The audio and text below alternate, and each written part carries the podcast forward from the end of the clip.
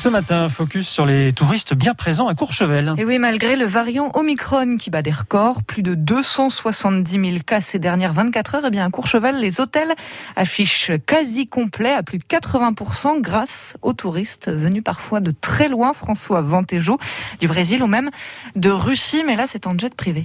À la caisse de l'école du ski, on entend parler toutes les langues. Le français, le russe, et après, on a beaucoup de nationalités différentes qui viennent surtout d'Amérique du Sud. Perla est chilienne, c'est sa dixième saison au guichet de l'ESF à Courchevel. Cette semaine, on commence à parler pas mal d'espagnol et portugais surtout. Et grâce à toute cette clientèle étrangère, les moniteurs de ski ont un emploi du temps très chargé. Les cours privés sont déjà complets, il nous reste seulement les après-midi pour cette semaine.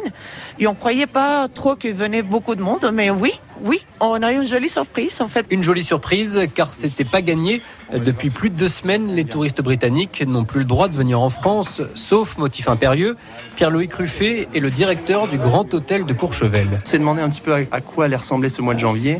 Finalement, c'est une belle surprise.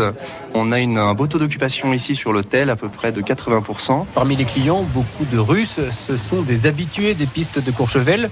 Ils viennent à la montagne fêter le Noël orthodoxe qui a lieu demain. Depuis des années, c'est la tradition de venir ici passer le euh, Christmas et Nouvel An. Katia, touriste russe, est arrivée en jet privé avec toute sa famille pour Noël. L'air est magnifique, la nourriture est parfaite, le service est impeccable. Pour d'autres touristes russes, ça a été le parcours du combattant.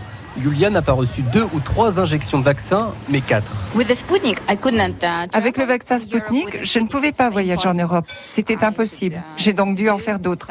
Cet automne, j'ai fait deux vaccins autorisés en Europe, Janssen et Moderna.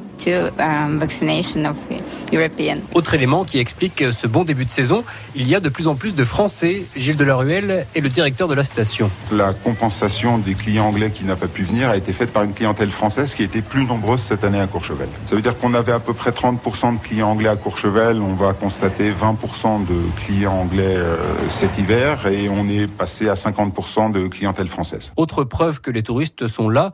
En descendant de la station, on croise des dizaines de taxis noirs qui montent vers Courchevel. Le Focus Info signé François Vantéjou. Le reportage, c'est donc le reportage long format de la rédaction. Il est à réécouter en podcast ou tout à l'heure à 8h15.